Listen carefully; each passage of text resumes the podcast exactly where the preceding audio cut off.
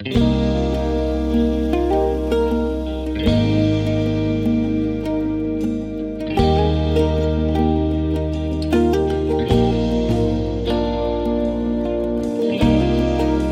chlebem živ je člověk. Bible prostě mluví.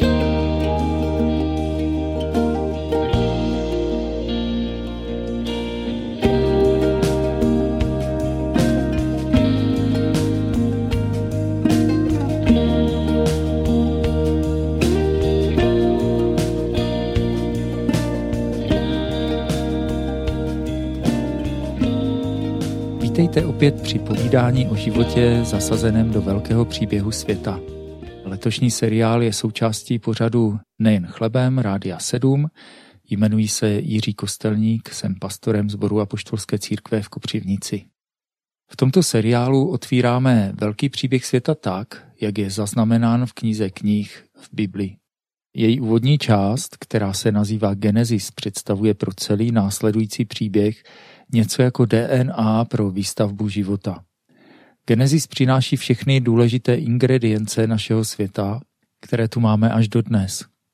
Díky biblickému textu máme možnost se v tom velkém příběhu i ve vlastním životě lépe zorientovat a také máme možnost se v něm postavit na správnou stranu.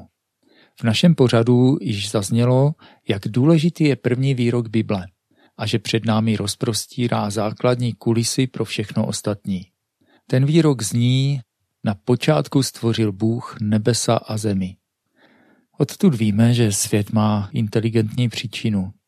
Bůh je osoba a máme tu také nebesa a zemi. U těch zůstaneme dnes. Co jsou nebesa? Český studijní překlad Bible se zde záměrně vyhýbá slovu nebe, Raději používá slovo nebesa, aby nám čtenářům neuniklo, že tu nejde jen o krásné modré nebe nad hlavou, oblaka, slunce a v noci měsíc a miliardy hvězd. Nebesa mají širší význam. Kromě toho, co skutečně vidíme očima, představují nebesa navíc také neviditelnou říši. Sféru, o které převážná většina lidstva nikdy nepochybovala, svět, na který lidstvo naráží oblast, která je pro vědu neměřitelná a kterou nelze vytěsnit předsudkem, že neexistuje, protože ji nevidíme. Nový zákon nám ten první výrok Bible o stvoření nebes a země široce rozvíjí v jednom slavném výroku o Kristu, ze kterého se nám závratí až zatočí hlava. Je to z listu Koloským z první kapitoly. On, Kristus, je obraz Boha neviditelného, prvorozený všeho stvoření. V něm bylo stvořeno všechno na nebi i na zemi, svět viditelný i neviditelný, jak nebeské trůny, tak i panstva, vlády a mocnosti. Všechno je stvořeno skrze něho a pro něho. Mezi jiným je tu zmíněno všechno na nebesích i na zemi, svět viditelný i neviditelný. Vedle viditelného světa je i svět neviditelný, který není prázdný, co se života týče. Jsou v něm nebeské trůny, pánstva, vlády a mocnosti. Neviditelný svět je transcendentní svět, svět, který nás lidi převyšuje. Jak říká prorok Izajáš, toto praví hospodin. Nebesa jsou mým trůnem a země podnoží mých nohou. Ano, Nebesa nás převyšují, nejen slávou, mocí, schopnostmi i autoritou, ale možná i rozmanitostí neviditelného života. Bible nám tento neviditelný svět příliš neodkrývá. Říká v Deuteronomiu ve 29. kapitole Skryté věci patří hospodinu, našemu bohu, odhalené pak nám a našim synům. Přesto ale Bible zmiňuje mnoho duchovních bytostí, anděli, archanděli jako knížata mezi anděli, některé zmiňuje i jmény, zmiňuje cheruby a serafy, což jsou zřejmě druhy nebo třídy andělů, zmiňuje také některé živé bytosti zvláštního zjevu. Neměli bychom si je představovat jako anděličky z barokních obrazů. Ani jako výjevy z ezoterické literatury nebo popkultury. Víme, jak se umění v těchto věcech během staletí stále mění i kolik je v něm lidské fantazie. Při čtení Bible pochopíme, že viditelné nebe nad našimi hlavami je jakýmsi obrazem neviditelných nebes, která tento svět převyšují. Tak jako je například člověk obrazem božím ve stvoření, podobně viditelná i neviditelná nebesa nějak patří k sobě. V Biblii je zajímavé, že hvězdy jako svítící nebeské objekty jsou zároveň často obrazem zobrazujícím vesmírné mocnosti. To, co je ještě zajímavější, také představují slavný obraz božího lidu, Izraele a všech věřících v Krista. V některých biblických textech také znázorňují budoucí slávu božího lidu po vzkříšení z mrtvých. Pokud je viditelné nebe obrazem neviditelných nebes, pak to ještě přidává naší představě. Bohatá rozmanitost, kterou jsme dnes schopni pozorovat i díky moderním teleskopům, dodává na představě rozmanitosti neviditelného světa, jehož odleskem je to viditelné nebe. Co je však důležité zmínit? Bible také zcela jasně říká, že neviditelný svět není jen dobrý, ale i zlý, a protože je nám skrytý, je nepřehledný a nebezpečný. Svému lidu proto Bůh říká v Mojžíšově zákoně. Je to v Deuteronomiu ve čtvrté kapitole. Velice se střes, abys nepovznášel své zraky k nebesům. A když bys viděl slunce, měsíc a hvězdy, všechen nebeský zástup, nenech se svést a neklaněj se jim a nesluž tomu.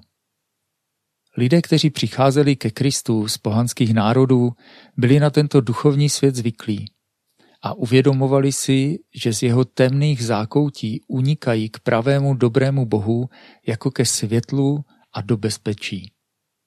Co je zajímavé, římané považovali křesťany za ateisty, právě proto, že my se těmito bytostmi nefascinujeme, neuctíváme je a nemluvíme k ním protože se trochu angažují v misii, vím, že zvláště tam, kde evangelium proniká do pohanského světa, se misionáři častěji než jinde s duchovním světem potýkají.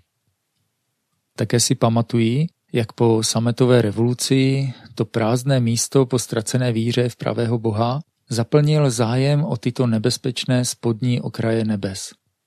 Knihkupectví zaplavila tehdy vlna ezoterické literatury, která je tady dodnes.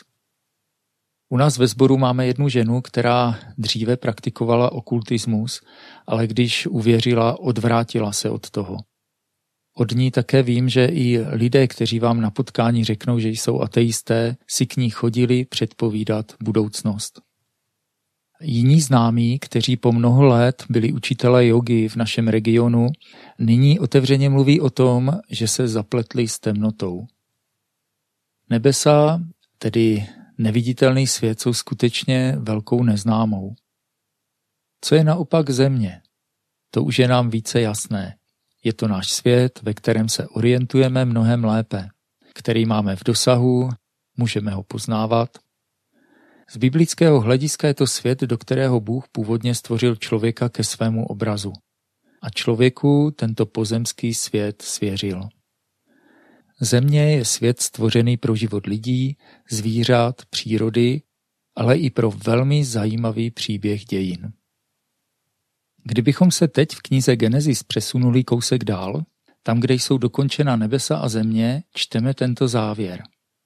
Tak byla dokončena nebesa a země a všechny jejich zástupy. Nebesa i země mají své zástupy. Proto je Bůh stvořitel v Bibli často nazýván jako hospodin zástupů, hebrejsky Jahve Sabaot. Nejsou jen pozemské zástupy, ale je i nesčetné množství těch nebeských. V biblickém spisu proroka Daniela čteme o nebeských andělech toto. Tisíců na tisíc mu slouží a myriády myriád stojí před ním. Myriáda je starořecká číslovka, která znamená 10 tisíc. Ale zároveň to bylo nejvyšší číslo, se kterým se v té době počítalo. Jako bychom dnes řekli třeba bilion. V přeneseném slova smyslu představují myriády myriád naprosto ohromující nespočetné množství. jako je třeba i hvězd. Prorok Mikajáš eh, vykresluje tento ohromný výjev. V první královské ve 22. kapitole je napsáno Viděl jsem hospodina sedícího na trůnu a celý nebeský zástup stál kolem něj po jeho pravici a levici. Množství nebeských zástupů se nakonec zjevilo i při Ježíšově narození v noci v okolí města Betléma. V Lukášově evangeliu je napsáno a hned tu bylo s andělem množství nebeských zástupů a takto chválili Boha. Sláva na výsostech Bohu a na zemi pokoj mezi lidmi, Bůh v nich má zalíbení. Ježíš Kristus je ten, před kterým se také nakonec všechny zástupy jednou skloní. V epištole Filipským je o Ježíši napsáno Sám sebe zmařil, vzal na sebe způsob otroka, stal se podobným lidem. Když se ukázal v podobě člověka, ponížil se, stal se poslušným až k smrti, a to smrti na kříži. Proto ho také Bůh povýšil nade vše a dal mu jméno, které je nad každé jméno, aby se ve jménu Ježíše sklonilo každé koleno. Ti, kdo jsou na nebi, i na zemi, i pod zemí. A k slávě Boha Otce, aby každý jazyk vyznal, že Ježíš Kristus je Pán. To vychází právě z tohoto celkového pohledu na stvoření. Možná takto svět pod vlivem materialismu nevidíte, ale tento pohled je skutečně velmi důležitý. Nejen proto, že je realistický, je to svět, ve kterém žijeme, ale jak později uvidíme, tyto věci budou hrát důležitou roli i při hlubším pochopení celého příběhu. Nebesa a země. To je základní pohled na svět, který se nám z Biblí v rukou postupně rozvine před očima. Nyní máme před sebou dobře připravené plátno a příště uvidíme boží stvoření v jasných barvách. Já se na to těším. Pokud si nás budete chtít naladit příště, můžete si v Bibli knihu Genesis dopředu číst sami. My s touto knihou strávíme velkou část letošního roku.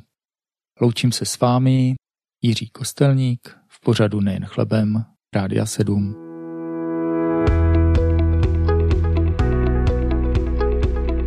Podcast vznikl na Rádiu 7, které žije z darů posluchačů.